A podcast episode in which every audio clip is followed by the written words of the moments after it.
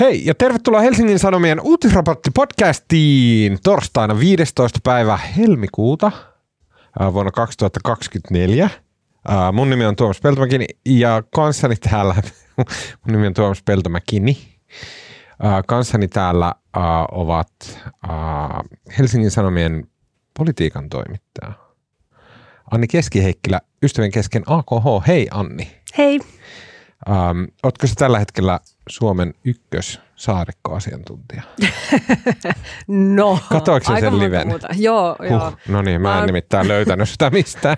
Mä oon politiikan tuottajana tällä hetkellä. Niin, niin sä oot kaikista mä... suurin bossi. No kaikista suurin on aika kovasti sanottu. Mutta no mutta tota... kyllä, jos miettii, että montako ihmistä Suomessa on niin kuin kullakin hetkellä, joilla on niin kuin absoluuttinen valta siihen, että mitä politiikassa puhutaan juuri nyt, niin sinä olet yksi niistä. Onneksi olkoon. Kiitos. Äh, näille tota, alkujutuille tuolla heleähti, heleästi naurahti äh, tota, toinen politiikan merkittävä tuntija. Mutta en ole tuottaja. Et ole tuottaja, pelkkä toimittajan panttu. Marko Junkkari. Hei Marko. Heissan. Tota, mm, mä ymmärsin, että sä haluaisit sanoa tähän alkuun jotain pientä. Joo, mä jatkan nyt tätä meidän tämmöistä oikaisuketjua.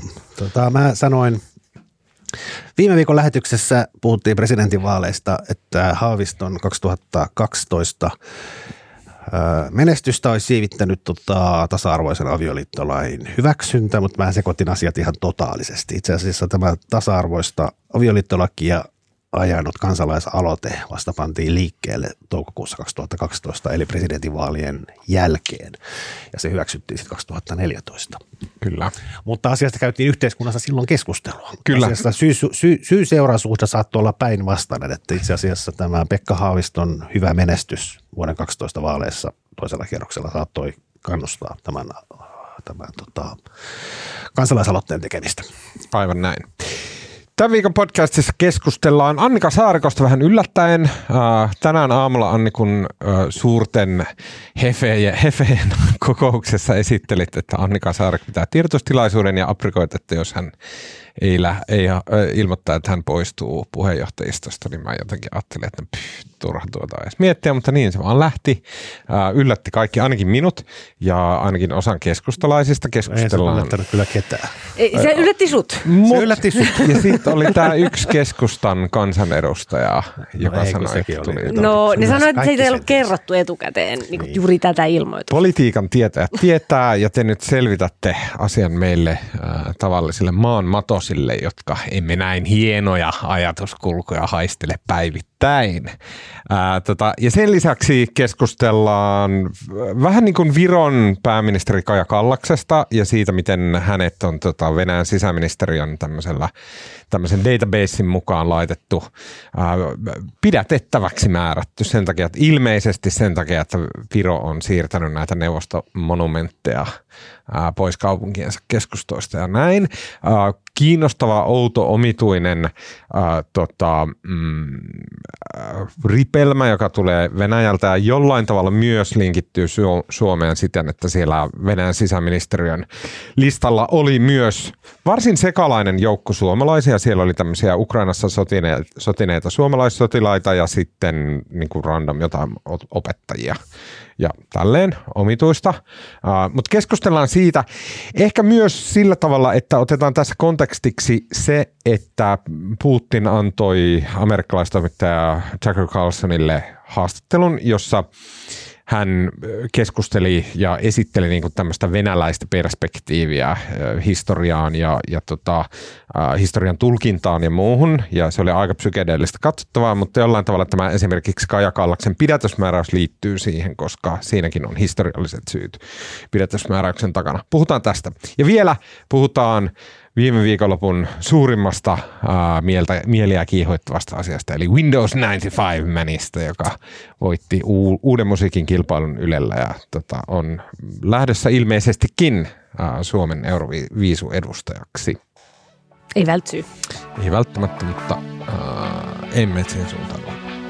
Lopuksi vielä hyviä keskustelun aiheita pitkien epämukavien hiljaisuuksien varalle.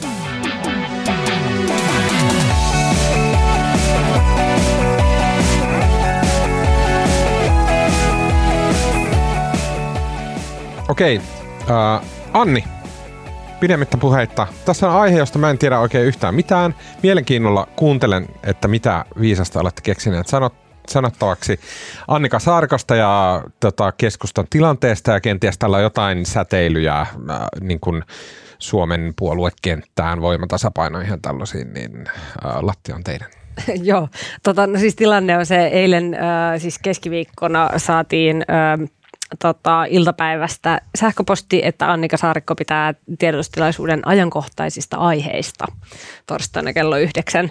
Ja tota, äh, siinä ruvettiin sitten heti pohtimaan, että mihinkäs tämä liittyy, ja se puheenjohtajuus oli kyllä sillain niin kuin heti mielessä, että ehkäpä se, ehkäpä se kertoo, että ei, ei jatka puheenjohtajana. Se oli niin kuin isoin uutinen, mitä sieltä olisi ehkä voinut tulla, ja se tuli. Ja tota, mm, ää, tota, keskustan kannatus on tässä niin kuin ei, ei ole lähtenyt lentoon Saarikon puheenjohtajakaudella, ja sitten ää, hän myös kertoi, että hän tota, mm, odottaa kolmatta lastaan, niin se oli myös niin kuin yksi ää, tämmöinen niin kuin asiaan vaikuttanut asia, niin se sitten kuultiin tänään tässä aamulla. Ja tota, äm, siis niin kuin sä sanoit äsken, että siis se oli yllätys, niin ei se tosiaan nyt ole ollut mikään valtava yllätys, että se, se kannatus on kuitenkin, Saarikko puhuu mieluummin luottamuksesta, suomalaisten luottamuksesta keskustaan, mutta siis keskustan kannatus, öö, öö, se, se ei ole niin kuin liikkunut oikein mihinkään, musta tuntuu. Se, se on jämähtänyt semmoisen niin kuin kymmenen prosentin, vähän alle kymmenen prosentinkin välillä tasolle. Jos muistan oikein, kun silloin kun Saarikko syrjäytti Katri Kulmunin sit puheenjohtajapaikalta pari vuotta sitten, mm. niin, niin tota, silloin se oli jotain kaksitoista, eikä se ole kyllä niin kuin mm. siitä, se on päinvastoin ehkä hieman laskenut. Niin, niin, jep, kyllä. Niin tota, siinä mielessä tämä ei ollut yllätys, että sitä ei ole niin kuin viime eduskuntavaalien vaalien niin kuin tappion jälkeen kyseltiin, että no mitä Saarikko meinaa tehdä, ja sitten silloin Saarikko päätti vielä jatkaa ja vei, vei keskustan sitten oppositioon, mutta tota, nyt oli sitten tullut aika, että keskustalla on siis kesällä puoluekokous, öö, niin Saarikko siis siihen asti vielä jatkaa puheenjohtajana, mm. mutta niin kuin, ettei asetu uudestaan. Onko keskustalla puoluekokouksia joka vuosi? Kahden vuoden välein. Okay. Joo, tässä oli kiinnostavaahan oli se, että siis sehän oli varmaan ihan hilkulla, että ei se Saarikko eronnut silloin viime huhtikuun alussa eduskuntavaalien mm. jälkeen, ja varmaan hänelle itselleen olisi ollut ehkä niin kuin helpoin ratkaisu sanoa, jos siellä on vaali-iltana tai heti vaalien jälkeen, että hän, hän tota, luopuu, että ei tästä ole mitään, ja, mutta tota, hän ei tehnyt sitä. Ja musta sitä häntä pitää musta ehkä vähän kehua, koska musta oli, hänellä, on siis, hänellä oli kahden vuoden puheenjohtajakausi, minkä hän ilmoitti, että hän istuu sen loppuun asti ja tota, kertoo sitten, hakeeko jatkoa. Ja siinä mielessä se oli musta niin kuin häneltä niin kuin tyylikästä tai jopa jonkinlainen uhraus, koska niin kuin hän nyt kumminkin, kuten hän itse siinä infossa sanoi, hän vei keskustan niin oppositioon ja sai tämän oppositiopolitiikan asemoinnin alkuun. Että helpompaa hänellä olisi ollut väistyä silloin heti vaalien jälkeen, mutta se olisi toisaalta ollut sille uudelle puheenjohtajalle. Se olisi, se olisi tullut niin kuin kaauksessa olevaan puolueeseen. Et ehkä mm. tämä on niin kuin uudelle puheenjohtajalle niin kuin tavallaan helpompi tulla nyt johtamaan puoluetta, kun olisi ollut vuosi sitten. Jep, silloin olisi ollut semmoinen kriisimeininki ja, ja puhuttiin. Puhuttiin keskustan vaalitappiosta ja, ja tämmöinen kriisi, mitä keskusta tekee. Nyt tässä on niin kuin ollut aikaa sillain, niin kuin pohtia asiaa ja, ja Olli Rehn presidentinvaaleissa teki ihan hyvän tuloksen kuitenkin, niin nyt on semmoinen niin kuin ehkä vähän jotenkin niin helpompi, vähän semmoinen niin kuin valosampi. Oh. Ei nyt kannatuslukujen mielessä valosampi, ei ne ole siitä mihinkään liikkunut. Mulla ainakin heti tulee mieleen, että tämä on pakko liittyä tuohon, että nyt presidentinvaalit on käyty ja ne on ohi ja että Saarikko on selkeästi katsonut, että sen jälkeen on se saumakohta, jolloin häntä ei enää tarvita ja sitten hän astuu alaspäin. No vaikka siis Rehn tietenkin nimellisesti oli jonkun muun kuin keskustan presidenttiehdokas. Tai oli kesku, oli mä oon ymmärtänyt kesku. sen, että nämä puolueiden puheenjohtajat kuitenkin katsoo aina, ne vaalit on semmoisia niin kuin tosi isoja ponnistuksia ja ne vaatii heiltä hyvin paljon, joten he katsoo käytännössä aina, että minkä va- mitkä vaalit he istuu puheenjohtajana ja sen jälkeen sitten. Joo, Rehn oli myös keskustan ja valitsijayhdistyksen ehdokas, mutta tässähän on siis tulossa vielä eurovaalit, mitkä Saarikko kyllä käy niin kuin mm. vielä läpi puheenjohtajana. Mm, niin sehän, joo, just. Sehän sanoi, Saarikko sanoi, eurovaalit oli toukokuun alussa kesäkuun ensimmäinen viikonloppu. Niin. Saarikko sanoi tuossa infossa, että tähän niin kuin ilmoituksen ajankohtaan vaikutti myös se, se hänen tota, lapsen odottamisensa, että se alkaa niin kuin näkyä, niin sitten sitä ei olisi voinut kauhean pitkälle, pidemmälle viivyttää. Mm. Ja lapsi syntyy, oliko se heinäkuussa laskettu aikaa? Taisi olla. Tyyliin, kesällä no, joka tapauksessa. Joo, kiinnostavahan tässä on nyt se, että kenestä tulee sitten seuraava puheenjohtaja ja tässä on nyt kaikenlaiset viskaalit jo. Tässä vaiheessa kaikki ilmoittaa, että nyt asiaa harkitaan, mutta mm. aika lailla selvää on, että Antti Kaikkonen. Ennen henkilöspekulaatiota, voidaanko pysyä ihan pykälä vielä abstraktimmalla tasolla? Palataan siellä, mä haluan loppuun tänne. Älä. Koska tähän liittyy musta yksi abstrakti ajatus, mikä mä esittää. Niin, mutta sitten kun tekisi niin mieli lähteä spekuloimaan näitä henkilöitä ja sitten mä pelkään, että me poukkoillaan. No. Kun mä haluaisin hahmottaa, ennen kuin puhutaan niistä, että keitä, keitä tässä nyt mahdollisesti spekuloidaan, niin että mitä ylipäätänsä ajattelee nyt ne keskustan ö, isohkot nimet, jotka ajattelee, että heillä olisi jonkun näköistä saumaa, että mitä heidän niin kuin päässä, kun he katsoo sen Saarikon, tota, Saarikon tämän tiedotustilaisuuden, siellä jo hän astuu alas, niin mitä, he, mitä siellä alkaa ruksuttaa heidän kaikkien päässä? Mitä he alkaa ajattelee? Ajatteleeko, että mikä on heidän kannatus? Miten he hahmottaa se, että mikä on heidän kannatus? Onko jotain osa-alueita, että okei, että mulla on tämä mun porukka, he kannattaa mitä? Onko he tehnyt ehkä jo jotain tunnusteluita? Mikä se on se, niin kuin se yleistaso, millä nämä tyypit liikkuu? Puhutaanko me nyt niin kuin, tota, abstraktisti näistä ihmisistä ilman nimiä? Nämä tyypit. No jos mä, mä yritän vielä selkeämmin sanoa, että jotta ihmisellä on olemassa jonkunnäköinen realistinen mahdollisuus edes lähteä havittelemaan puolueen puheenjohtajan paikkaa, niin hänellä täytyy olla jonkunnäköinen tuki jossakin. Hänen täytyy tietää, että hänellä on tiettyjen ihmisten tuki. Niin mitä, mitä heidän täytyy huomioida ennen kuin he lähtee ilmoittamaan, että he on käytettävissä tähän hommaan? No kun tämä oli niin kuin tavallaan yleisesti oletettu tapahtumien kulku, eli että Saarikko ilmoittaa nyt keväällä, että hän ei hae jatkoa, niin kyllähän nämä kaikki potentiaaliset ehdokkaat on enemmän tai vähemmän tehnyt jo sen henkisen pohdiskelun ja ajaneet asemiin jo ennen tätä ilmoitusta. Mitä se tarkoittaa se? Mä ymmärrän, että siinä ainakin he, heidän, heidän täytyy ajatella, että minä olen hyvä, mutta että se ei varmaan rajoitu siihen, että olen best.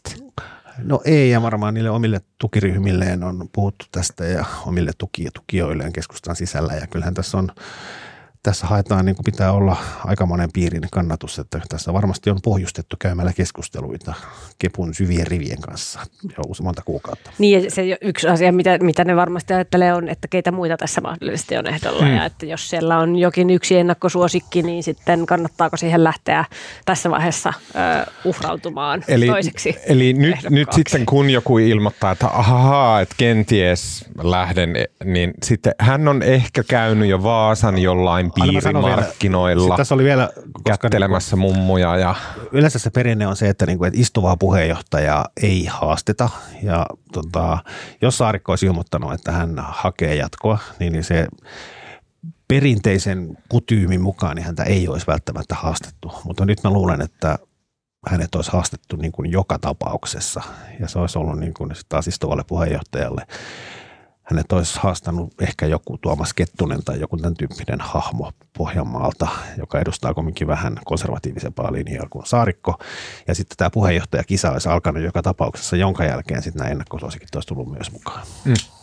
Mutta mä haluan nyt, mä haluan vielä, mä, mä vähän jankkaan, mutta mä haluan vastustaa sellaista ajatusta, että niin kun asiat tulee tyhjästä ja sitten jengi niin kun silleen, että et meillä on niin kun sellainen tasainen harmaa kenttä, johon yhtäkkiä vaan niin kun blop tulee joku Kaikkonen tai blop tulee joku toinen kansanedustaja jostain alapiehtarista ja sitten he lähtee tavoittelemaan vaan, että siellä taustalla on jotain prosesseja, siellä on jotain ajattelua, siellä on jotain niin kun olemassa olevaa konkreettista tietoa ehkä heillä, että kannattaako heidän edes hakea, niin mitä tämä on?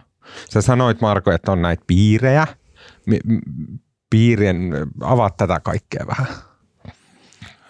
No kyllähän nyt ihmiset käy koko ajan keskusteluja. Keskustan keskeiset poliitikot. Hyvin tietää. Harva meistä tietää, mitä tapahtuu puolueiden si- sisällä. Siis toihan on puolueissa jatkuvasti käynnissä oleva keskustelu. Ihan sama siitä, kuka on puheenjohtajana, koska se on valittu.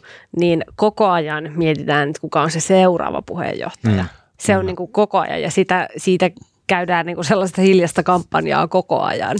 Ja onko se vaan silleen, niin kuin, että aa, okei, että Antti Kaikkonen, että joo, siinäpä on hieno mies, hän on komea ja tota, hy- hyvä puhumaan, niin sitten hän olisi ehkä hyvä puheenjohtaja, vai onko siinä jotain silleen syvällisempää ajattelua taustalla tässä jatkuvassa spekulaatiossa? En mä tiedä, mä, mä en ymmärrä oikein tässä ajat takaa. Okei, okay, mä voin sanoa sen kolmannen kerran. Älä, älä Eikö sano. Mä sano, koska mä en, mä en halua tehdä tämmöistä, niinku, että arvotaan jotain nimiä täällä. onko olemassa joku esimerkiksi, että mm, nyt vaikka Antti Kaikkonen, että hän tarvii jonkun ison piirin taakseen. Hän tarvii jotain vakuutteluita ei, siellä. Että joo, se että näki, vaikka, näki vaikka keskustan edellisessä puoluekokouksessa, niin, niin se näkyy, kun se katsoi siellä niin kuin sitä porukkaa, niin, niin Antti Kaikkonen sai kovimmat aplodit oltua puhu, käytyään puhujapöntössä, ja kun Antti Kaikkonen käveli siellä kokouksen käytävillä, niin se seurasi semmoinen kolmekymmentähenkinen laus koko ajan, ja kaikki halusi päästä koskettamaan puolustusministeri Antti Kaikkosta. Okay. Ja kyllähän tämä, niin kuin, kyllähän tämä niin kuin tavallaan, jotkut puolue, poliitikot on suositumpia kuin toiset, ja se niin kuin näkyy kaikessa. Mm. Että se on vaan semmoinen niin kuin suosio, niin. Yleissuosio, että vähän niin kuin, mikä tuntuu hyvältä fiilispohjalta, mennään näissä asioissa. Mutta saanko nyt sanoa, kun mulla on tämä ajatus, mitä mä yritin sanoa jo viisitoista. No niin, annas tulla. Niin, koska nyt on kaikki spekulaatiot lähtee siitä, että Antti Kaikkonen, joka on ylivoimasta keskustan suosituin puheen, puheenjohtaja ja täytti juuri viisikymmentä, hän oli synttärijuhlat ystävänpäivänä ja hän olisi niin kuin mies parhaassa iässä, koska viisikymppisenä miehet on parhaassa iässä. Puheenjohtaja ehdokas. Puheenjohtaja ehdokas. Ja sitten toinen on sitten Antti Kurvinen, Kepun eduskuntaryhmän puheenjohtaja. Ja tota, näiden kahden välillä tämä kisa todennäköisesti käydään, mutta mun mielestä kiinnostavin vaihtoehto olisi Olli Rehn. Joo. Jep. Mulla tuli itselläkin mieleen. Anteeksi, anteeksi naurahduksesta, mutta siis se on, se on niin tota, boksin ulkopuolelta, mutta samaa mieltä. On, ja Olli Rehn, hän on, hän on siis Ojenpankin pääjohtaja. Hänen kautensa loppuu mun mielestä kaksikymmentäviisi. Rehn on nyt kuusikymmentäkaksivuotias, ja silloin pari vuoden päästä, niin kun hän lähtee hakemaan jatkokautta Suomen Pankissa, niin siellä on kumminkin hänelle tulee niin kuin se eläkeikä jossain vaiheessa vastaan. Hän ei pysty olemaan täyttä kautta, täyttä toista kautta Suomen Pankin pääjohtajana. Hän teki presidentinvaaleissa todella hyvän tuloksen.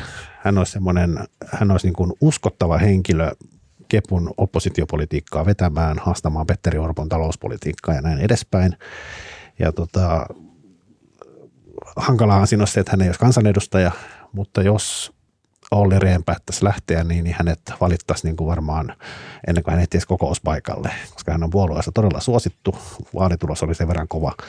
Ja olisihan hänellä mahdollisuutta, koska hänhän on, hänhän on sekä tota komissiosta että Suomen Pankista niin, niin tienannut ihan sairaan ison eläkkeen ja fyrkkaa on, että ei hän välttämättä tarvitsisikaan päivätyötä. Että musta Olli Rehn Kepun puheenjohtajaksi.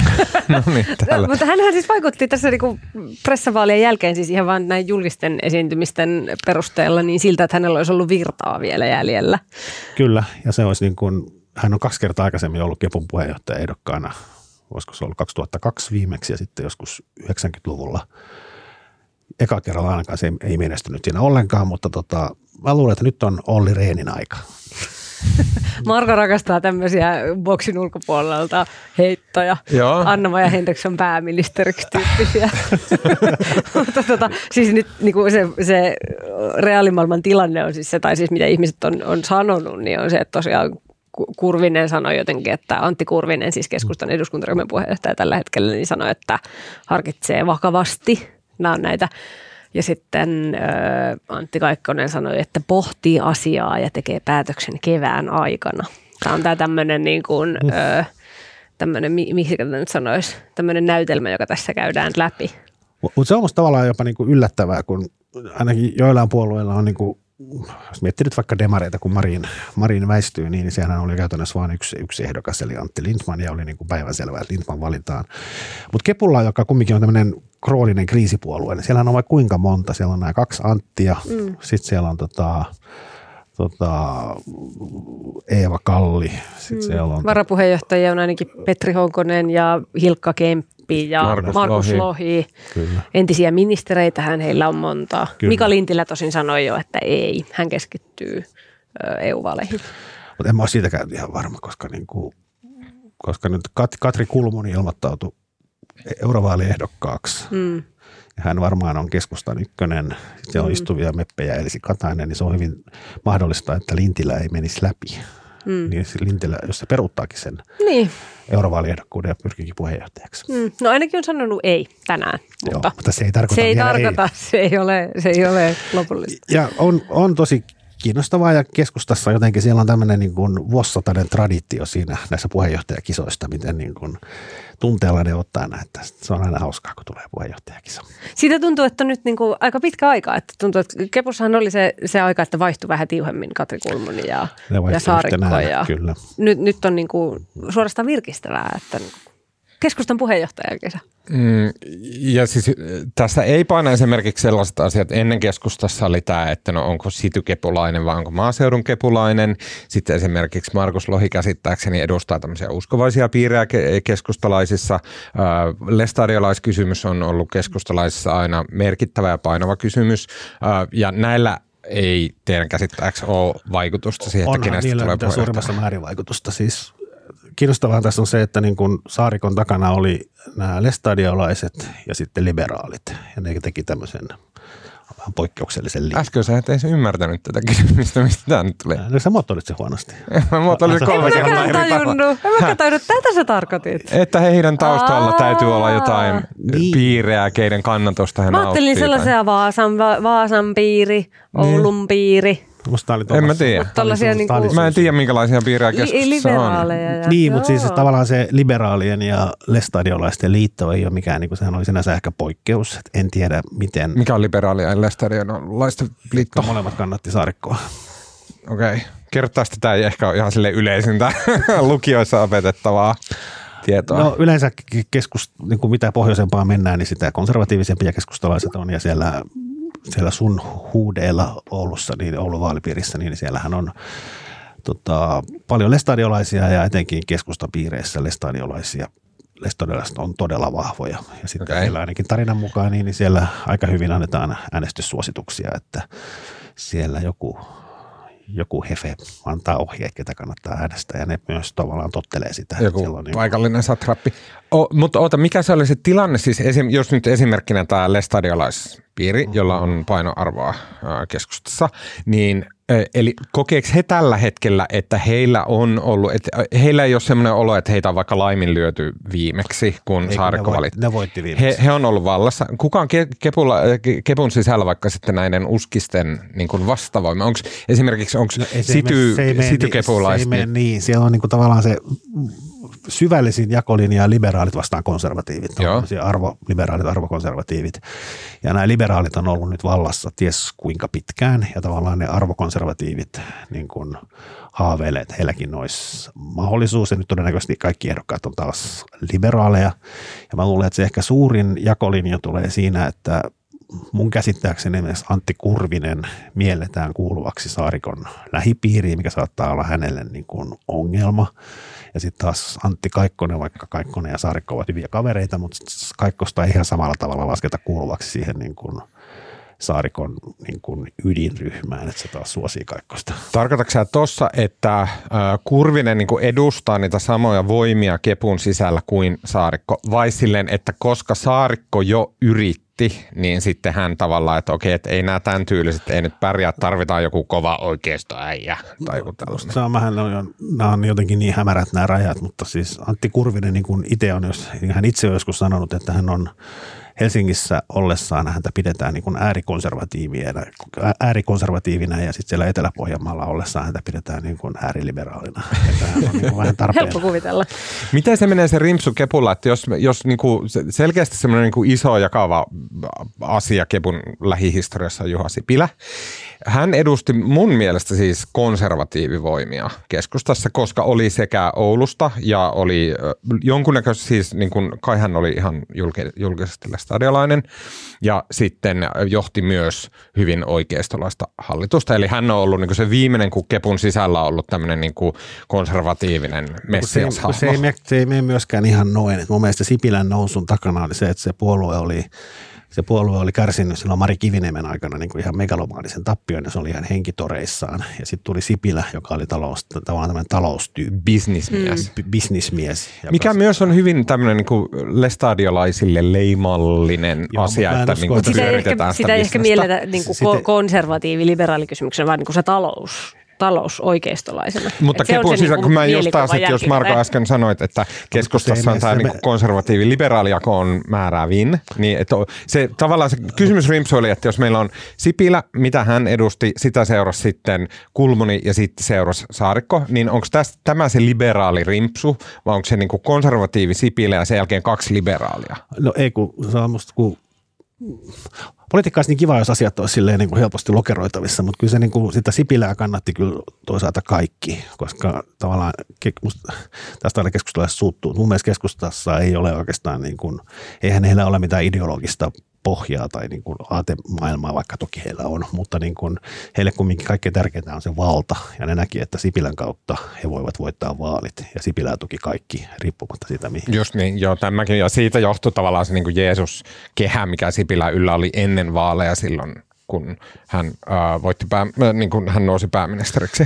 Joo, mutta toisaalta niin kuin Saarikko on ollut keskustan varapuheenjohtaja vuodesta kaksituhattakymmenen lähtien muistaakseni. Muistaakseni, joo. Ja oli Sipilän johtamassa hallituksessa ja oli niin kuin ehdottomasti sitä Sipilän lähipiiriä. Et ei nämä, nämä leirit ei mene silleen niin kuin, ei ne mene silleen, että voi sanoa, että ne on konservatiiveja ja ne on liberaaleja, vaan ne menee koko ajan suloista. Okei, okay, eli ja, ei ja voida siinä päätellä, että nyt on niin kuin jonkun muun vuoro keskustassa. Niin ja kai siinä itse puheenjohtajavalinnassa siis se su- suosio, arvio siitä, että kuinka suosittu se olisi se ihminen henkilön. Niin, eli tämä missikisa-aspekti, no, että niin hän varmaan tärkeä pärjää mediassa. Niin, mä vähän, kun mua toi häiritsee monesti, no, koska ei medialla on taipumus ajatella, että se miten asiat näkyy median silmään, niin se no, on ei se. Ei mediassa, vaan vaaleissa. Niin, kenen johdolla ne voi voittaa vaalit, niin se on se kysymys, johon ne vastaa siellä puolella. On tulossa kunta- ja aluevaalit. Joo, ja toki jotka on vielä keskustalle kaikkein tärkeimmät. Niin. Joo, ja vaaleissa vaan tavallaan se julkisuuspeli on se, millä vaalit voitetaan. No, mutta ei se ole vaan pelkästään julkisuuspeli, että onhan se nyt ylipäätään se, että millainen mielikuva siitä mm. puoluejohtajasta syntyy. Mm. Mutta se on, se on musta niinku, tavallaan ehkä, siis Saarikko on musta, niinku, sehän on myös tosi lahjakas poliitikko. Hän on ollut semmoinen keskustan supertähti niinku, viimeiset yli viisitoista vuotta ja näin. Ja tota, eihän tämä nyt tämä puheenjohtajuus sitten kumminkaan näitä kauhean hyvin mennyt. Ei. Ja toisaalta en mä niin tiedä, mitä hän, niin kuin, hän varmaan käy tämmöistä itsetutkiskelua, mutta niin en mä oikein tiedä, pystyykö se niin kuin nimeämään, mitä se te- teki niin kuin varsinaisesti väärin. Varmasti siellä on virheitä, mutta mä en tiedä, onko se on niin kuin tavallaan toivoton tehtävä, että siinä ei olisi kukaan muukaan ehkä onnistunut paremmin, en tiedä, mutta mm. ei se, että, että miksi seuraava puheenjohtaja onnistuisi yhtään paremmin. Mm. Mä luulen, että aika moni usko silloin, kun siis moni niin kuin keskustan ulkopuolinen usko, että silloin kun Saarikko valittiin, että no kyllä se vähän sille tilanteelle pystyy jotain tehdä. Ja kuitenkin tällainen niin kuin tosi taitava, niin kuin sekä asioissa taitava että niin kuin hyvä viestimään tämmöinen poliitikko, että se voisi tehdä jotain. Niin kyllä mä luulen, että se on niin kuin aika monelle yllätys. Tai, tai mitä mä oon ehkä ainakin jotenkin yllättynyt siitä, ettei, niin kuin, ettei se kannatus ole liikkunut. Ja se oli, se oli niin kuin edellisen, sen Marinin hallituksen aikana, niin kepuun lyötiin se semmoinen niin kuin punavihreiden apupuolueen leima. Ja tota, siitä se Saarikko ei päässyt niin kuin millään irti. Eikä se olisi varmaan ikinä päässytkään. Sen takia sitä puheenjohtajaa myös varmaan kannatti vaihtaa. Mm, mm. Niin mm. nythän he oppositiossa yrittää, yrittää päästä siitä leimasta kaikin keinoin Kyllä. irti. Mm. Kaikissa, kaikissa tilanteissa yrittää erottautua muusta oppositiosta, demareista ja, ja vasemmistoliitosta ja vihreistä. Okei, eli mi, mitä mä nyt olen ymmärtänyt tästä, että on niinku, et, et seuraava, seuraavan puheenjohtajan valinnassa vaikuttaa läheisyys Saarikkoon. Vaikuttaa käänteisesti. Käänte, niin, mutta se vaikuttaa. Ja sitten konservatiivi-liberaali linjaus. Ja sitten onko muita merkittäviä jakajia? Silloin kun Annika Saarikko valittiin, niin silloin oli tämmöinen, mä en muista hänen nimeä, mutta oli joku tämmöinen niin keskustalaistuumailija, joka kirjoitti jonkun ison ruumiin avauksen, että no miten, miten meillä menee. Ja se, se niin kuin yksi iso ajatus oli, että tota... Um, Matti Vanhasen kaudelta, joka oli tämmöistä niin kuin suurta kukoistuksen aikaa sekä Suomessa että keskustassa, jolloin keskusta oli niin kuin ihan isoin puolue niin kuin by far. Ja sitten Matti Vanhasen kaudella siitä vallasta tuli keskustalle se, niin kuin, että täytyy olla määräävässä pääministeriasemassa, koska silloin keskusta oli tämmöinen hegemoninen puolue Suomessa. Niin tota, silloin, ja tämä kirjoittaja, jonka nimeä mä en muista, niin kirjoitti, että nyt tämä nykyinen keskustasukupolvi on kasvanut sinä aikana, jolloin se valta oli kaikki kaikessa, että koska Matti Vanhanen oli pääministeri ja niin suosittu pääministeri ja hän vei Suomen niin kukoistukseen, se oli niin kuin Suomen lähihistorian onnellisinta aikaa, niin on tullut niin olennaiseksi tämä oppositiohallitus. Se on kaikki mitä ajatellaan koko ajan keskustan sisällä ja että tämä on väärin. Keskustan pitäisi ajatella muita asioita, tuoda niin kuin, ja sitten mennä johonkin vähän perinteisempään keskustaan ja näin. Mä muistan, että tämmöinen niin kuin oli silloin, mutta ilmeisesti... Viittasi ehkä, keskustalle se valta on ollut aina niin kuin kaikille puolueilla valta on tietysti tärkeää, mutta minusta keskustassa on jotenkin korostunut se, että niin kuin se valta on kumminkin se ykkösdraiveri kaikessa.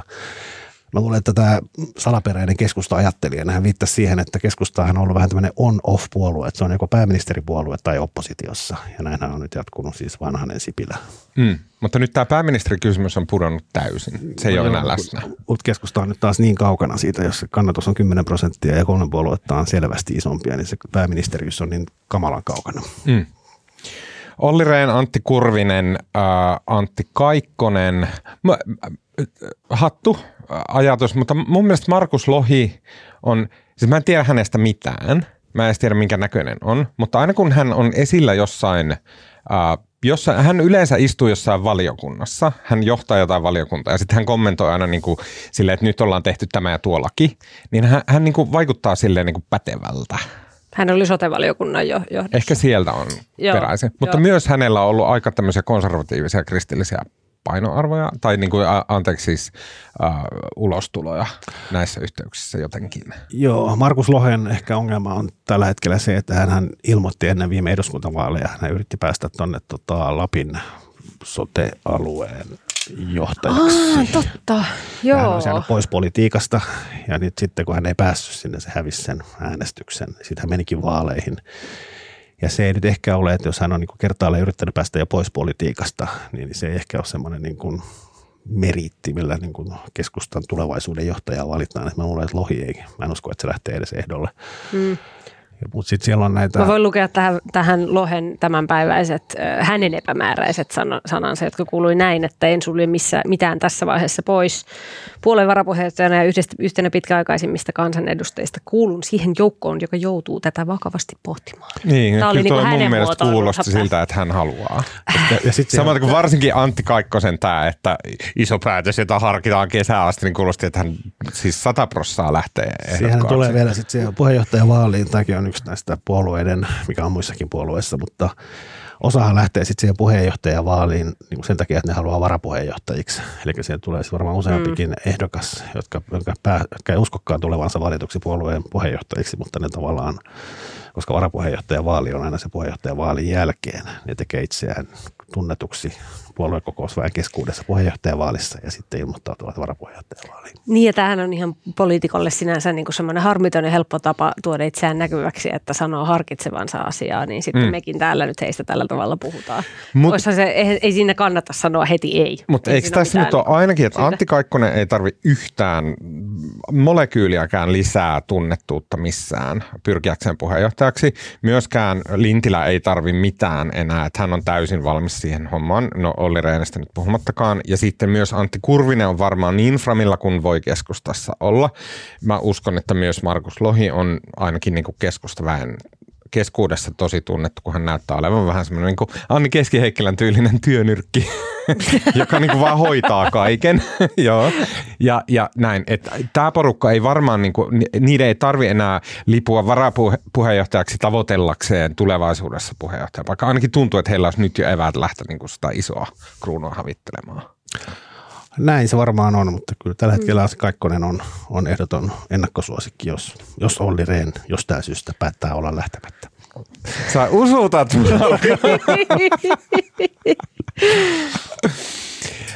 Okei, tota... Tällä viikolla Venäjä ilmoitti, että Viro... Eikä ilmoittanut...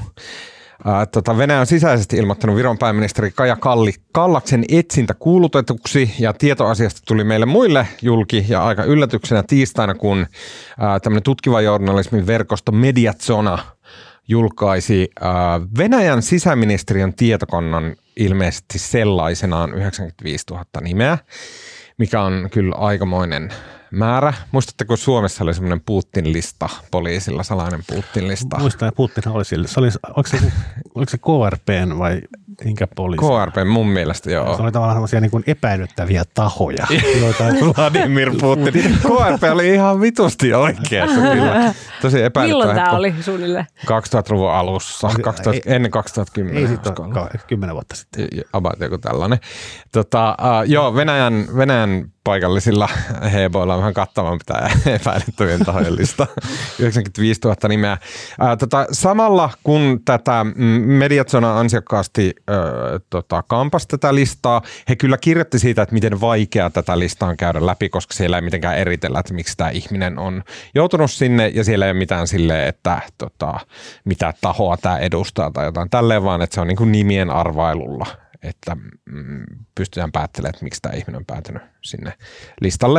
Äh, mutta sie, sieltä paljastui sitten, että tota, äh, siellä on suomalaisnimiä. Mediazona itse oli kaivannut ainakin kuusi äh, suomalaistaistelijaa, jotka ovat olleet äh, Ukrainassa vapaaehtoisena taistelemassa Ukrainan puolella, mutta että siellä oli sen lisäksi myös ainakin tämmöinen ma- maansiirtoyrittäjä, joka äh, oli tota, jättänyt ilmeisesti... Metsäkoneyrittäjä. Vero- metsäkoneyrittäjä, joka oli jättänyt ilmeisesti ainakin Venälä- Venäjän mielestä, ei kun hän itse tarjosi Oma- tätä sel- selitykseksi, että kenties, koska hän jätti joitain tuhansia euroja veroja maksamatta Venäjälle, niin hän on päätynyt tänne sisäministeriön listalle.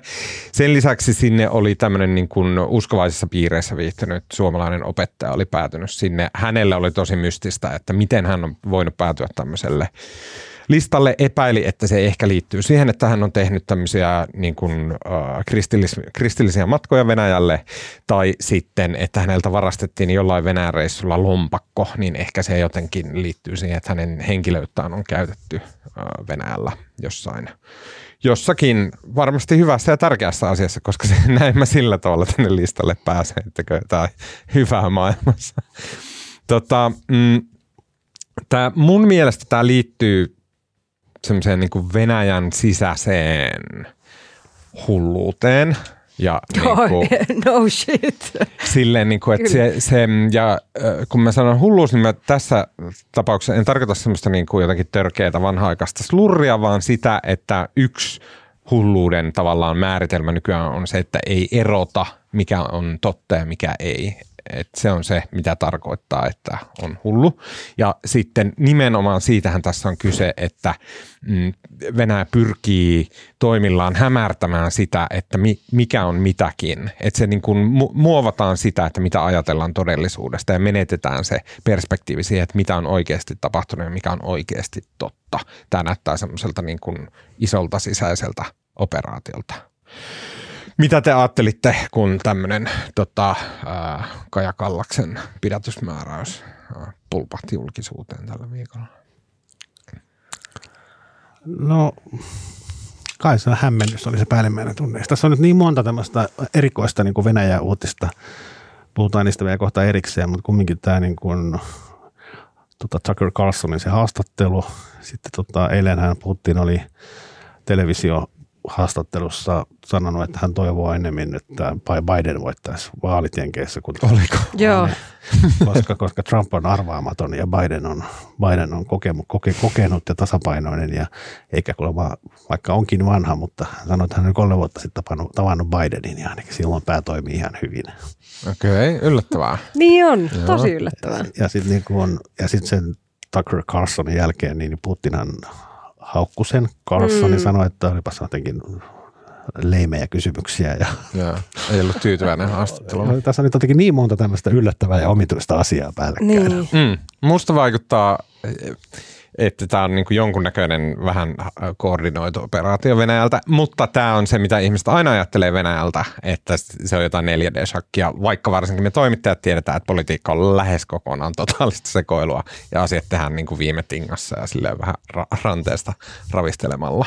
Niin, tuntuu, että tuossa näissä, näitä kaikkia asioita yhdistää se, että niin kuin on vaan haluttu, tai että et, et, no ei, to toi listan vuotaminen ei ehkä mene siihen, mutta siis niin kuin, että Putin näköjään vaan siis haluaa sanoa, sanoa sen mielipiteen, mikä on yllättävä ja outo. Niin kuin, että, että jotenkin haluaa niin kuin niin yllättää ja, ja hämmentää. Siis niin kuin luoda hämmennystä tällaisella ihme niin kuin Joe Biden tuki kannatuspuheenvuoroilla. Niin, ja mä en tiedä, onko se merkittävästi, merkittävästi siinä mielessä, että nythän niin kuin kaikki Trumpin kannattajat saattaa vedota siihen, että mm. niin kuin miten niin Trump olisi Putinin kaveri, kun sehän toivoo Bidenia. Mm. Mm. Mä haluan kertoa, mä oon kertonut tämän tässä podcastissa aiemminkin, mutta mm, Venäjällä oli tämän niminen heppu äh, Putinin pro, pääpropagandistina kuin Vladimir Surkov, muistaakseni se oli just hän, äh, tota, ja sitten äm, hän on tuonut, hänen, hänen taustan kokeellisessa teatterissa, tämmöisessä niin kuin avantgardistisessa nykytaideteatterissa, missä vääntyy yllä lattialla ja voihkitaan. Ja tota, Surkov oli sitten, hän, hän työskenteli, ja siis tämä oli kaksituhattaluvun alussa, että ei tätä nykyisintä ää, aikaa, niin Surkov oli tota, järjestämässä Putinin toimesta näitä Nazi, joka on Venäjän tämmöinen niin kuin kansallismielinen nuorisojärjestö, niin kuin tämmöiset pikkuputinistit ää, järjestö, niin Surkov oli järjestämässä näiden nazinuorten ää, tota, mielenosoituksia. Ja sitten silloin Venäjällä oli vähän vapaampaa mediaa ja siellä oli ehkä kansainvälistäkin mediaa, niin he kysyi ää, Surkovilta, että, että tota, miten te voitte niin kuin Venäjän valtio tukea tämmöistä niin kuin yhtä tämmöistä äärikansallista liikettä, että eikö se jotenkin väärin. Ja sitten Surkov oli sanonut, että joo, että me kyllä me tuetaan näitä tosi paljon. Mutta näettekö, että nyt on vastamielenosoituksen ää, näille naseille, että me tuetaan niitäkin. Ja me tehdään tämä kaikki sen takia, että te ette tietäisi ollenkaan, mitä on meneillään. Ja se sanoi kaiken tämän lehdistötilaisuudessa, ja tämä oli se koko homma. Ja sen jälkeen totta kai kaikki oli ihan hämillään, että mitä tässä on. Ja mä, niin mä näen näitä Surkovin kaikuja jatkuvasti edelleen siinä, että miten Venäjä kommunikoi ja kommentoi ja niin kuin puhuu ää, asioista maailmankentällä. Että se vaan aiheuttaa totaalista hämmen, hämmennystä, ja se on ilmeisen tietoista. Joo, joo. um, mä jäin pohdin, niin mun mielestä, okei, okay, tämä niin kuin...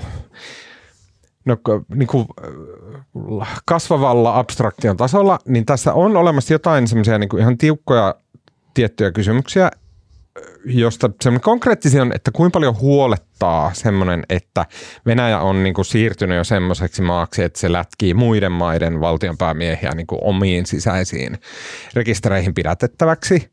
Ähm, se ennen vanhaan se olisi ollut niin kuin kova asia, että jos Venäjä määrää jonkun valtionpäämiehen pidätettäväksi, niin kuin tässä tapauksessa Kaja Kallaksen tai muistaakseni ke- melkein Latvian koko parlamentin, niin se olisi ollut semmoinen iso, iso issue, jota olisi Y K:ssa moni komitea miettinyt ja E U olisi ottanut kantaa ja näin.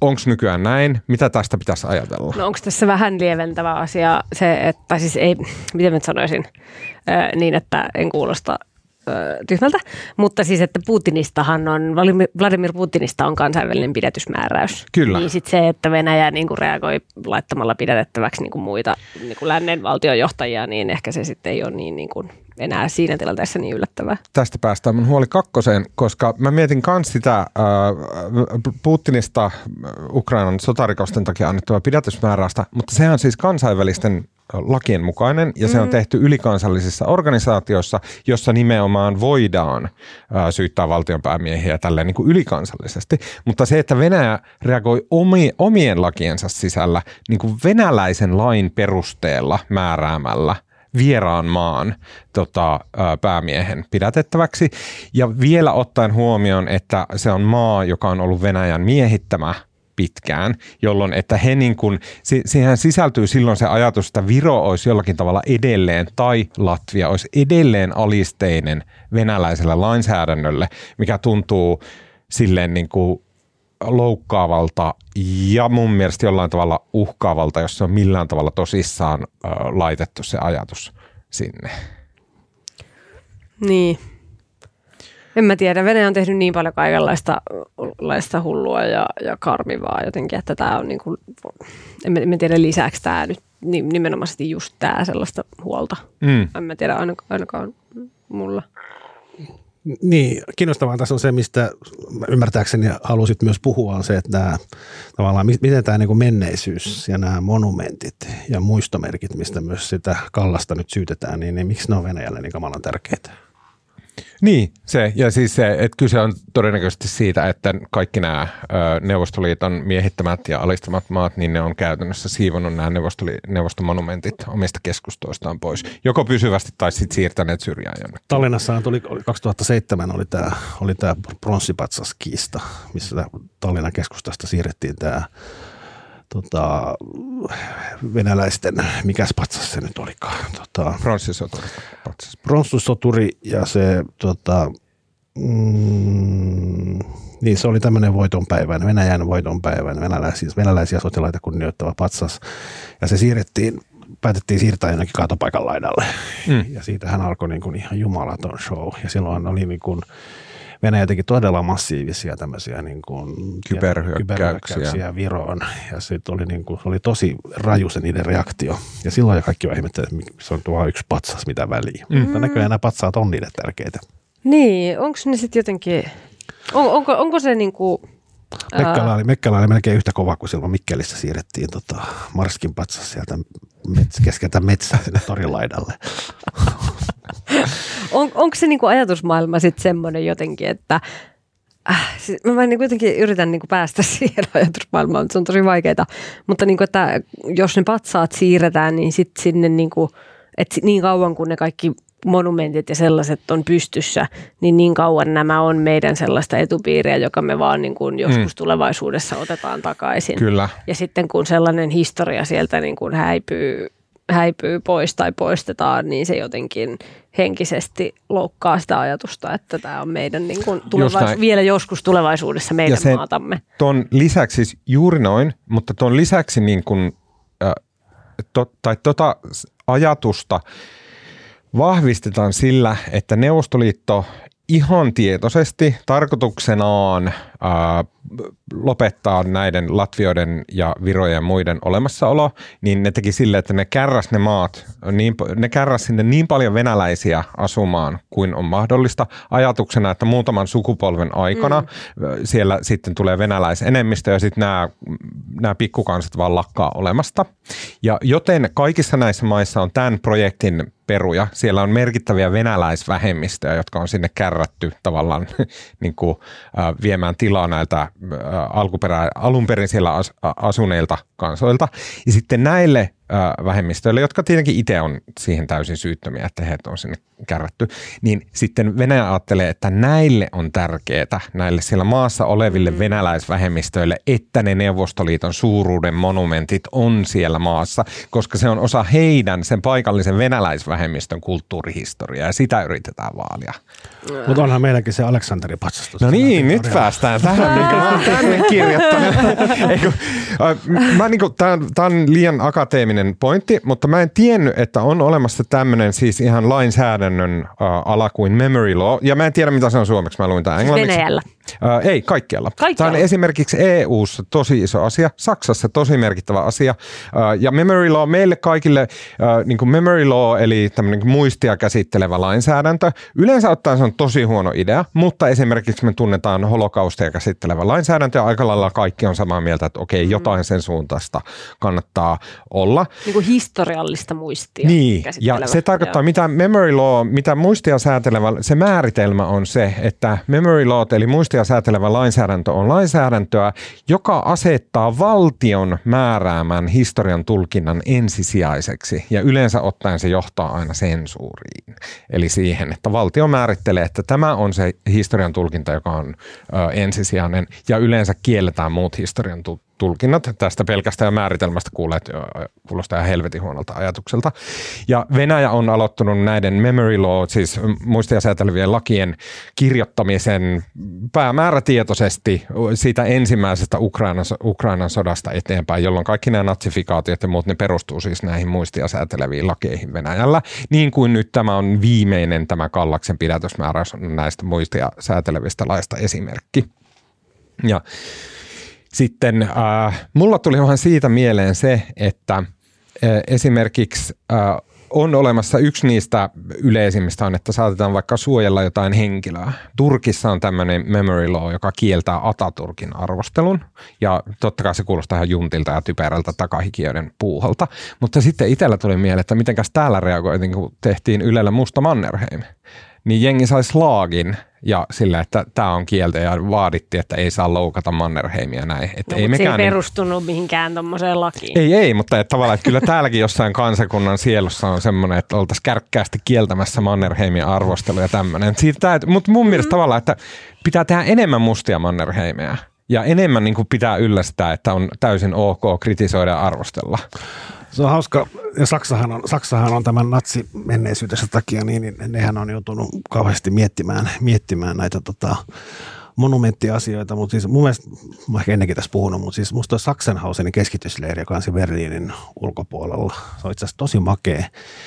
Sachsenhausen oli siellä niin kuin D D R:n puolella ja se oli tota, sit oli niin kuin, ja siellä on niin kuin säästetty nämä kaikki kerrostumat, eli siellä on niin kuin jäljellä sen itä-saksalaisten tekemä niin kuin, tavallaan miten ne on museoinut sen keskitysleirin ja miten niin kuin, että miten natsien kauhuista kerrottiin D D R-läisittäin ja sitten ne on niin kuin museoinut vielä senkin ja sitten siinä on niin kuin tavallaan kolmas museo siinä päällä, missä selitetään, miksi D D R:ssä kerrottiin natseista tällä tavalla. Ei, onpa, okei, okay, wow. Okay. Ja se on niin kuin esimerkiksi tota, tässä tota D D R-versioista Sachsenhausenista korostettiin, miten natsit tappoi niin kuin vasemmistolaisia kommunisteja mm. ja näin edespäin. Juutalaista puhuttiin tosi vähän. Mm. Ja sitten taas, niin kuin, mutta ne on, ne on jättänyt ne kaikki ennalleen. Ja sitten lopussa on tämmöinen selostus, miksi nämä historian tulkinnat tai museon tarinat on muuta. Tosi kiinnostavaa, Tosi kiinnostavaa. koska nyt, nyt, sitten, nyt tuntuu ton jälkeen tuntuu häpeälliseltä se semmoinen niin kuin itsellä tullut niin kuin selkärangasta tuleva ajatus, että vittuako se Aleksanteri toisen patsas mököttää keskellä Helsinkiä, äh, että eikö, eikö sille voisi jotain tehdä, mutta joku tämmöinen, missä niin kuin, että tuotaisiin esille niitä historiaa eri, eri kerroksia, että ne olisi niin kuin selkeitä. Mm-hmm. Ehkä paljon järkevämpi ratkaisu kuin silleen, että vaan kärrätään johonkin pöpelikköön. Siis se paljon kiinnostavampaa. Niin kuin, niin. Siis, joo. Kyllä. Musta se on uh, ihanaa, kun historia näkyy katukuvassa. Vaikka mä... se oli, tai no, en mä nyt noin voi sanoa, vaikka se olisi kamalaa, mutta siis pelasta mut. Mitä, tähän niin kuin linkittyy jollain tavalla se Tuckerin haastattelu, Tucker Carlsonin haastattelu, uh, josta mä katsoin muistaakseni puolitoista tuntia, oliko se kahden ja vähän reilu kahden tunnin. Katoitko oikeasti? Uh, joo, katoin. Aika raju. No mä, siis mä pistin sen puhelimeen tuonne keittiösaarakkeelle ja kokkailin siinä samalla leivoin tai jotain. Ja kyllä se siinä meni, koska siinä oli dubattu se Putinin käännös. Mm. Äh, tota, siinähän sitten Putin, mistä tuli tällä viikolla sitten niin kuin nettiä villinnyt meemi. Putin perusteli Ukrainan sotaa muun muassa jollain niin kuin kuudensadan luvulta lähteneeltä Ruurkin tulemiselta tuonne tota Kiovaan ja kaikkea tällaista. Niin kuin lähti, detaljit tarkistakaa siitä itse videosta. Mutta tota, äm, niin kun se lähti tosi kaukaa ja sitten nimenomaan hakeen tätä historiaperspektiiviä ja kaikkea muuta. Ja siinähän oli hauska tämä, oliko se nyt Mongolian joku varapääministeri twiittasi sen. Niin kun, tavallaan se pointti on se, että jos vedotaan, että mitä oli kuudensadan luvulla tai tuhatkahdeksansadan luvulla ja vedotaan niin kun nykyisiä rajoja sen perusteella tai niin kun maiden oikeassa olemassaolo oikeutusta, niin se Mongolian joku varapääministeri twiittasi kuvan siitä Mongolian kartasta vuodelta jotain. Ja neljäsataa, missä niillä oli koko Venäjä ja koko Eurooppa. Ja. Niin oli. Jep. Tota, joo. Ja sitten mä jotenkin, en mä tiedä, tämä ei mikään niinku erikoinen pointti, mutta että mun mielestä meillä Suomessa on paljon tehtävää tällä saralla, tällä historian saralla, johtuen siitä, että meillä on oltu niin hirveän varovaisia äh, ton Venäjän ollessa tuossa naapurissa. Ja nyt kun ei tarvi olla niin varovaisia, niin mun mielestä olisi hyvä, että meillä ohjelmallisesti otettaisiin se meidän oman historian läpikäynti. Ja mä en tarkoita sitä, että käydään läpi niin kuin talikoiden ja soihtujen kanssa ja poltetaan kaikki suomettyöt. Niin kuin mä en tarkoita sitä, vaan joku semmoinen, että ah, nyt kun ei tarvitse pelätä, että sieltä tankit vyörii rajan yli, niin me voidaan katsoa meidän historiaa semmoisena isona normaalina kokonaisuutena, hyvinä ja huonoina puolineen. Ja ilman, että siinä on se niin kuin poli- päivän poliittinen jännite olemassa siinä, että minkälaisia historiatulkintoja meillä tehdään. Suomihan on ollut tosi taitavasti, tässä puhutaan tämmöistä niin kuin historiapolitiikasta. Suomihan on, on kunnostautunut siinä vai kuinka monta kertaa, että nämä on klassikkoesimerkit, että Kekkonen keksi aikoinaan, että ruvetaan korostamaan sitä, miten Lenin, Lenin hyvää hyvyyttään ja hellyyttään ja rakkauttaan Suomea kohtaan laitti meille itsenäisyyden. Mm. Pointtina oli se, että sitten niin kuin isä Lenin. Isä Lenin, niin sitten, koska Lenin on sen antanut, niin sitä ei niin kuin... Sitä ei voi joku vähäisempi dirikka viedä pois. On, ja kaikki nämä ajopuuteoriat ja muut, muut. Että pitäisiköhän meidän nytkin keksiä sitten semmoinen, että niin kun setä aurinkoinen Vladimir Putin lahjoitti meille NATO-jäsenyyden. Niin. Orvon hallitus töihin. Ja... Vai olisiko se stubbirautelija enemmän niin. Keksiä jotain vaihtoehtoisia historioita? Mä luulen, että kukaan ei enää muista sitä, mutta ennen kuin Putin hyökkäsi toista kertaa Ukrainaan, niin vähän tämän suuntaisia asioita Suomessa ruvettiin tekemään hyvin pienesti, mutta muistatteko, sillä oli semmoinen asia, että itse asiassa meidän entinen toimittaja Unto Hämäläinen ehdotti, että perustetaan tämmöinen jonkunnäköinen, annetaan rahoitus valtion puolesta ja perustetaan projekti, jossa selvitetään, että miten kävi niille suomalaisille, jotka esimerkiksi loikkasi Suomelta Venäjä, ää, Neuvostoliittoon ja heidät, monet heidät kidutettiin ja tapettiin sillä toisella puolella, että tehdään tämmöinen selvitys tästä osasta Suomen historiaa, mikä on ollut ihan mahdottoman vaikea ja kipeä asia ja minne on ollut vaikea päästä, koska se ne paperit on siellä Neuvostoliiton puolella. Ja silloin äh, tota, silloinen pääministeri Antti Rinne antoi tälle siunauksensa. Mutta sitten totta kai tota, äh, Ukrainan sota alkoi ja tämä asia varmaan meni sen takia jäihin. Mutta mulla heräsi tämän, kun mä mietin näitä historia-asioita, että miten niin kuin fucked up se meidän historian kuva on Suomessa, niin tämä vitsi, jos tämä olisi joku Niinistön viimeinen asia, minkä hän tekisi presidenttinä, että joku komitea tai joku proffa alkaisi laatia jotain ohjelmaa, että mennään niin kuin... Mutta jos tällä hetkellä ei Venäjälle niin kuin yhteyksiä ole ja suhteita ei ole, niin ei siinä arkistoihinkaan pääse. Että niin. Niin nimenomaan tässä tarvittaisiin näitä arkistojen läpikäyntiä Venäjälle. Ja mun mielestä kansallisarkisto Suomessa käsittääkseni otti tämän homman hanskansa, mutta en tiedä, pystyykö ne oikein tekemään mitään tällä hetkellä. Mm. Niin, tosi paljon. Tai siis olisi pitänyt aiemmin päästään hommiin. Kyllä. Silloin oli vielä mahis. Marko. Moni ei tiedä sitä, mutta sä oot yksi Suomen keskeisiä uuden musiikin kilpailun faneja. Tiedän itsekään tätä. Katoitko tota uh, U M K-kisaa? Ja... Mä katoin, joo. joo. Me katsottiin sitä koko perheen. Ja tota, kyllä, kyllä mulle tämä... Meillä oli perheessä tiettyä erimielisyyttä. Mun mielestä mä olin ainut, joka kannatti tätä Windows-mania. Ai, sä olit heti. Ah, okei. Okay. Ja, ja mä vielä sanoin profeetallisesti, että tämä voittaa tämän, koska mä tunnen kansani.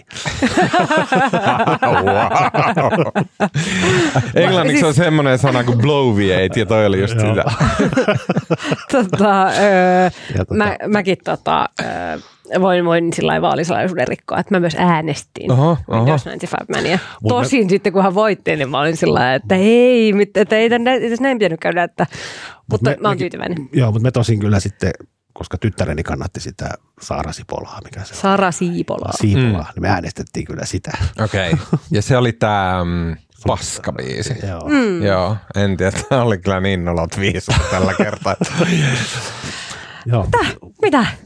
No ei paskaa ja tota, sit se kul, ku, siis, kulleillaan siellä heilua Windows. Siis mä sanon, että kaikki, jotka, jotka miettii, että miksi ihmeessä toi nyt voitti toi, toi tota Windows-mies, niin äh, kukaan niistä ihmisistä ei ole katsonut sitä koko kisaa lauantaina. Mm. Äh, jos haluaa ymmärtää, että mitä, mistä siinä on kyse, niin pitää katsoa se lähetys alusta loppuun. Ja sitten ymmärtää, että se esitys vaan oli oikeasti kaikista viihdyttävin. Ihan hands down. Saanko sanoa?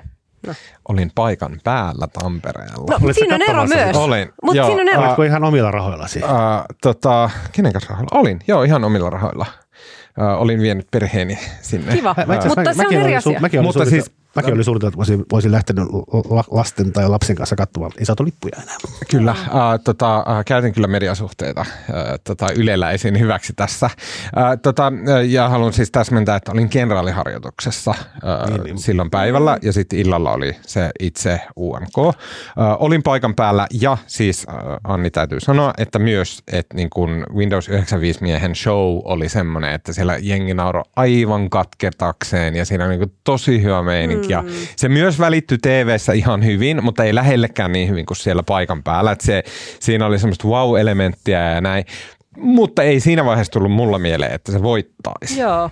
Mä luulen, että siinä oli myös se, se osasyynä, että se Saara Siipolan... Öö, show.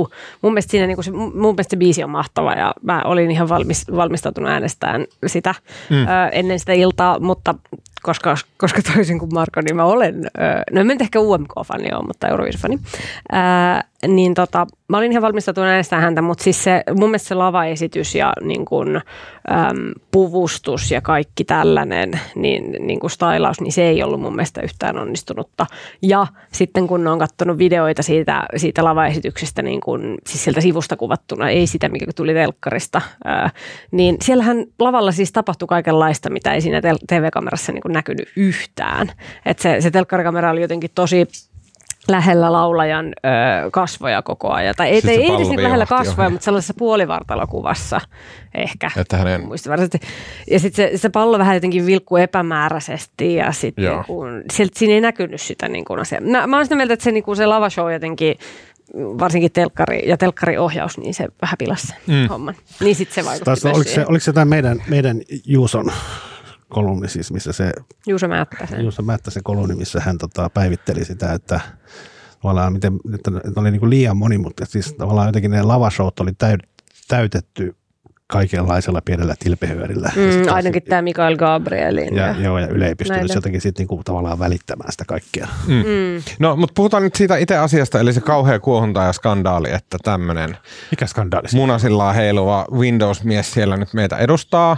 Uh, tota, siitä tuli paljon kuohuntaa välittömästi valinnan jälkeen silloin lauantaina, ja sitten keskustelu on kyllä jatkunut sen jälkeenkin. Jaa. Mitä kuohuntaa niin, siitä on? Aina se, että se elää sille kisoihin vai? Ei vaan, että, että nolo että tuommoinen tota, teekkarivitsi on nyt meidän tota, Euroviisun edustaja. Nämä ei ole siis mun mielipiteitä. Eikö se on tosi mutta, hauskaa, mutta sulla oli mielipide, jota, jota, jota vastustan, kun sä sanoit, että, että lähettikö Suomi nyt tällaisen Käärijä kopion. Niin, kakkosen. Siis sä sanoit jossain niin. Twitterissä tai jossain. Öö, niin eihän tässä, en, en mä usko, että niinku ihmiset ajatteli yhtään sitä, että tämä olisi joku toinen Käärijä. Mutta joku kommentoi mulle ihan hyvin, että tämä on sama ilmiö, kun Lordi voitti, niin sitten lähetettiin teräsbetoni. Se on ihan sama homma. Kääriä niin pärjäs, niin sitten lähetetään tämmöinen niin samanlainen niin kuin huumori, huumorijuttu sinne. Ää, tota, Suomi pärjää aina näillä friikkiutuilla. Mä, mä näin sellaista kommentointia, että oliko tämä niin protesti, protestiesitys, niin kuin, että kun ei voitettu viime vuonna ja se niin kuin ryöstettiin meiltä se voitto, niin sitten lähetetään ihan pilipaliesitys sinne. niin kuin, mutta saa. En mä usko siihenkään. Erohan oli se, että kumminkin se Kääriä biisihän oli niin kuin... Hyvä. Oli, no siis sehän oli hyvä biisi ja se oli kumminkin mm. niin kuin, siinä oli, se jotenkin kuulosti, kuulosti jotenkin niin kuin modernilta, mutta eikö tämä ole tämmöinen niin kuin ysäripastissi? Niin kuin, täysin. Joo. Joo, ei ole mitään ehkä uutta. Mutta mun mielestä silti nämä on, nämä on silti saman genren esityksiä. Kääriä, me, historiallinen muisti sillä tavalla, että nyt me ajatellaan, että se Kääriä oli silleen niin kuin cooli, siisti veto ja se biisikin on hyvä ja näin, koska se on menestynyt, koska ei. me on, koska, siis Mä se voi olla myös ennen menestystä. M- mutta lähinnä, koska se on menestynyt, koska siitä on tullut the Kääriä meidän päissä. Sitten ei, me ollaan tosi, ei, joo, joo, mutta on siinä ainakin murunen tätä ja näin. Ja jos se olisi ollut silleen alinta Ö-luokkaa, ei jatkoon alkukarsinnoista, niin sitten me oltaisiin silleen, että joo, siellä oli se vihreä kätinen pottapää laulo jostain ryyppäämisestä, että ei tietenkään se menesty. Ja sitten se olisi paljon lähempänä tätä Windows ninety-five mania genreltä. Näin mä väitän, mm. vaikka vaihtoehtoinen historia on aina vaarallista. En, en, en mä usko. Se oli kuitenkin oikeasti hyvä, hyvä biisi. Siis mä, on, mä olen kokenut nyt sellaisen niin kuin ihmeellisen ilmiön, että mä kuuntelin noita U M K-biisejä aika paljon jo ennen sitä ö, finaalia. Ja tota, en kiinnittänyt hirveästi huomiota tähän No Rules-kappaleeseen. Mm-hmm. Mutta sitten sen finaalin jälkeen, nyt kun mä oon kuunnellut sitä, niin se on mun päässä eri biisi. Se on, se, sen biisi on, niin kuin, se on muuttanut muotoa mun päässä sen niin kuin live-esityksen takia, ja nyt se onkin ihan sikahyvä biisi. Ja mä oon kuunnellut sitä sillä tavalla, tää on mun mielestä hieno tapa kuunnella just tätä kyseistä biisiä, että kuuntelee sitä loopilla, mm. pelkästään sitä biisiä, monta kertaa. Mä oon, mä oon tehnyt sillä, että mä tuun töihin, niin koko työmatkana en kuuntele pelkästään sitä biisiä. Joo, mutta sehän on ihan tunnettu psykologinen ilmiö, että mitä enemmän sä kuuntelet biisiä, sitä enemmän sä tykkäät siitä. Niin. Se pätee myös ihmisiin. Mitä enemmän sä näet jotain ihmistä, sitä viehättävämpänä sä alat mm. pitää sitä. Joo, ja olihan semmoista hienoa, kun ne, hänen ne farkkusortsit laskeutui sieltä katosta. No oli se, joo. Mutta tämä on kaikki teekkarihuumoria. Ota taidetta, saatana. Ootte sitten nähnyt sen, tai ootte nähnyt. Pidetään teekkarit pois tästä. Se on se sad truth. Tietotekniikan insinööri, Windows ninety-five man, teekkari, släbärit ja sandaalit. Ja, niin, tämä on ihan täyttä teekkarihuumoria. Hyväksykää se Euroviisun yleisö. Ootte sitten nähnyt tuon, tai ootte nähnyt Spinal Tap-elokuvan. En ole nähnyt. Siinä on semmoinen kohtaus, nämä on siis heavy bandi ja sitten tota ne suunnittelee yhä jylhempiä ja jylhempiä niin kuin lavarakennelmia ja sitten ne meinaa rakentaa semmoisen keskiaikaisen linnan, joka laskeutuu sieltä katosta sitten hittibiisin aikana sinne lavalle, mutta sitten menee jotenkin niin kuin tuumat ja jalat ja metrit sekaisin. Ja sitten tuleekin se jokkaan semmoinen kymmenen metriä korkea, semmoinen linnamaa, se on semmoinen, semmoinen metrikorkunen. Se laskeutuu sieltä katosta. Ja sitten kun niillä ei varaa eikä aikaa tehdä uutta, niin, niin sitten ne palkkaa semmoisia lyhytkasvuisia ihmisiä tanssimaan sen miniliinan ympärillä, että se näyttäisi isommalta. Musta ne farkkusortsit näytti vähän samalta kuin se linna, joka laskeutuu sitä. Se on semmoinen massiivinen huippukohta ja sitten ne on minimaaliset farkkusortsit. Joo. Mutta mun mielestä huippukohta oli se, mikä yllätti sitten, että sitten sieltä tuli ne niinku säkenöivät letkut siitä. Se oli jälleen wow. Se oli, se oli upea. Mutta siis nythän on jännittävää, että osallistuuko he edes Euroviisuihin. Mä oon saanut sellaisen vaibin nyt siitä. Mun mielestä he, kun ne voitti, hmm. ää, niin sekä, sekä Windows yhdeksänkymmentäviisi mies että sitten tämä Henri Piispanen näytti siltä, että voi ei. Että voi ei, että nyt me joudutaan sinne Euroviisuihin, ää, joissa on mukana myös Israel. Ja se paistoi heidän kasvoilta heti. Mm. Ja, ja myös ehkä vähän semmoinen, että voi ei, että nyt me joudutaan vastaamaan tähän kysymykseen, että mennäänkö me sinne viisuihin. Mun mielestä ja oli symppistä, sitten, että heitä ainakin jännitti ihan hirveästi, sen näki siitä niin, kuvista. Niin, kyllä.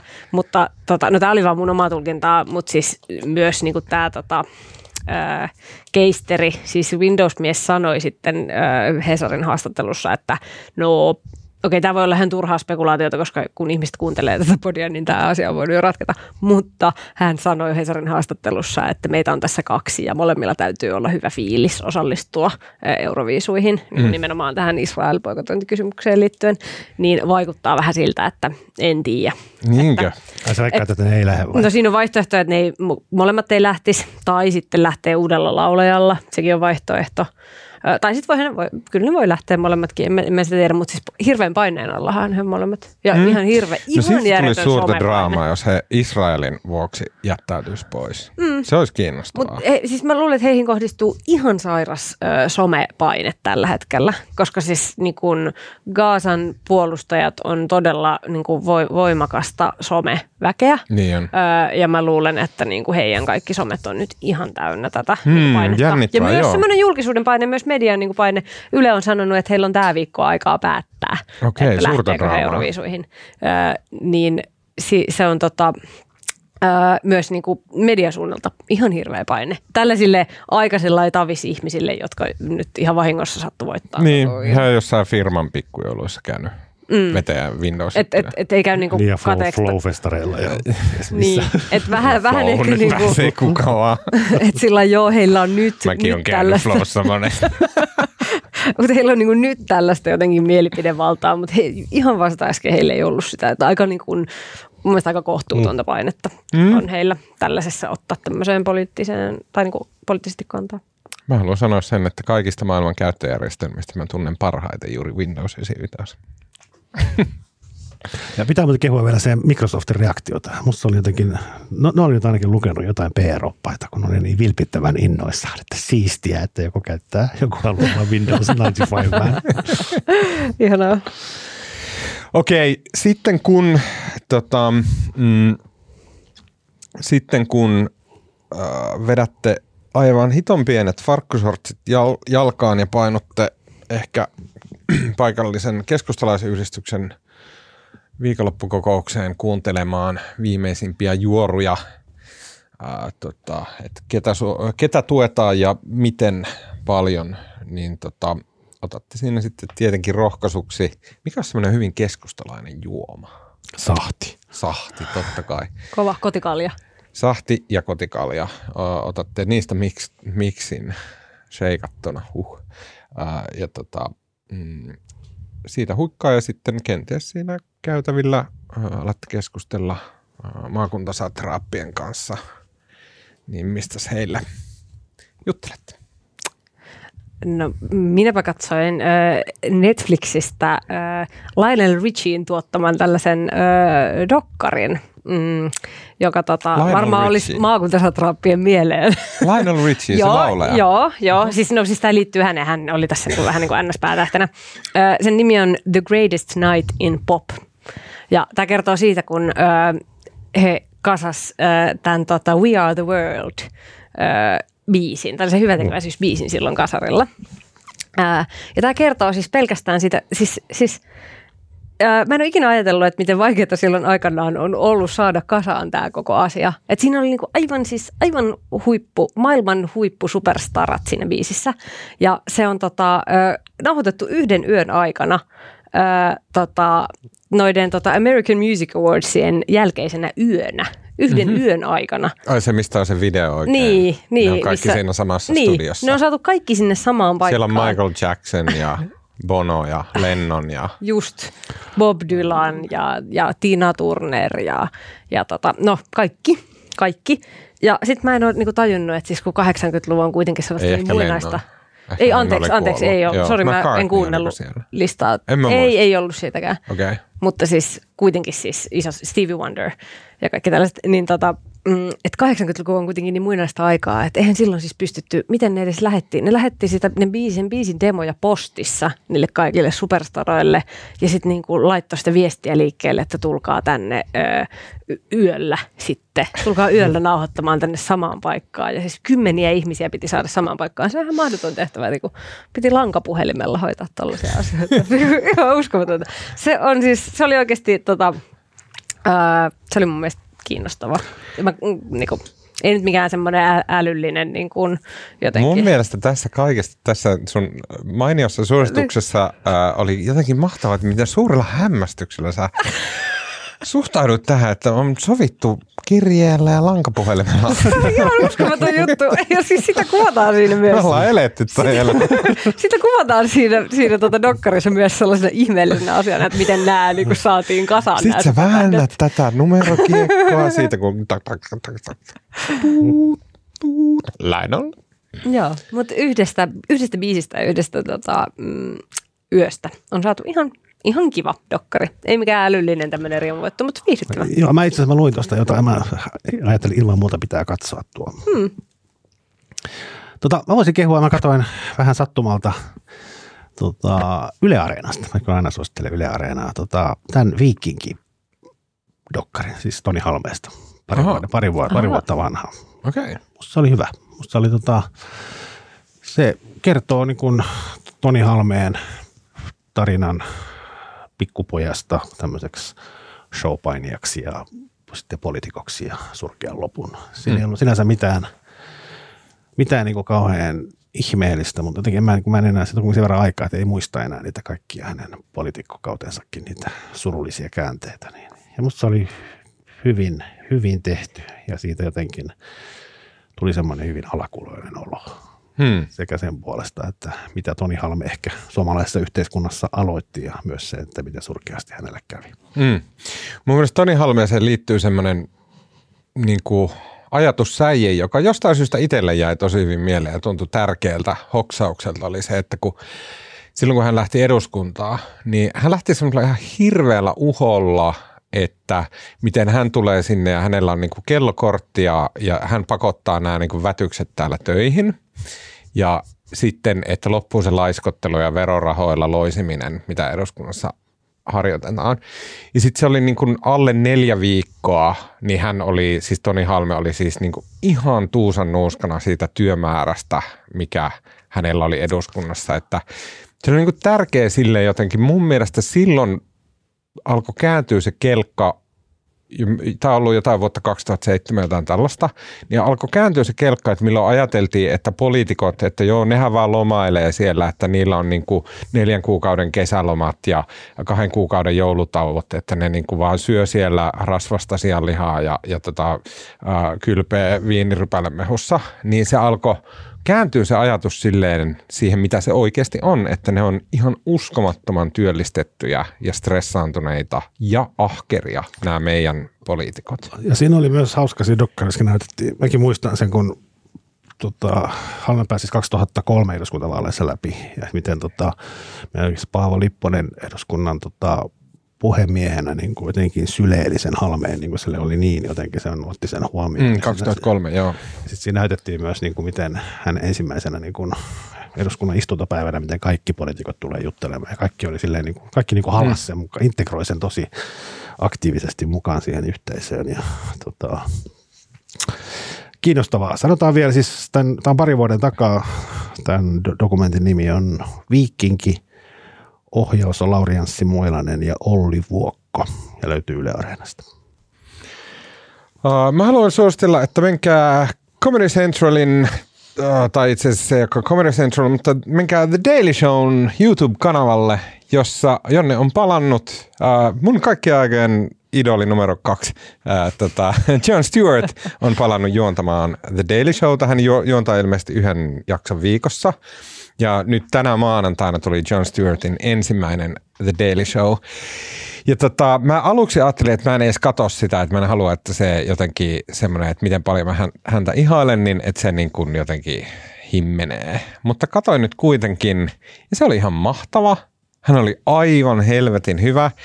Se, mitä siitä yhtäkkiä tajus, kun se Stewart oli takas ruo- ruorissa, oli se, että yhtäkkiä vaan tajus, miten paskoja kaikki muut on verrattuna siihen uh, Jon Stewartiin.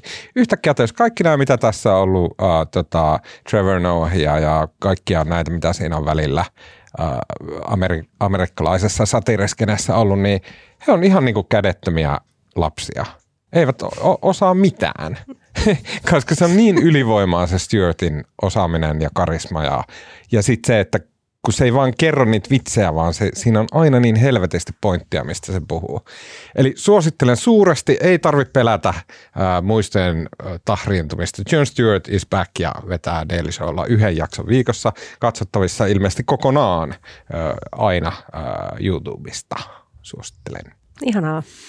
Jes, äh, siinä kaikki tältä viikolta. Äh, kiitos Anni Keski-Heikkilä. Kiitos. Kiitos Marko Junkkari. Kiitos. Äh, tota, mun nimi on Tuomas Peltomäki ja äänen ja kaiken muun mahtavan meille tekee tällä viikolla Tuukka Lindholm. Äh, kiitos Tuukka. Äh, ja tota, muistakaa lähettää palautetta meille kaikissa kanavissa. Äh, Uutisraporttia kuullaan taas ensi viikolla.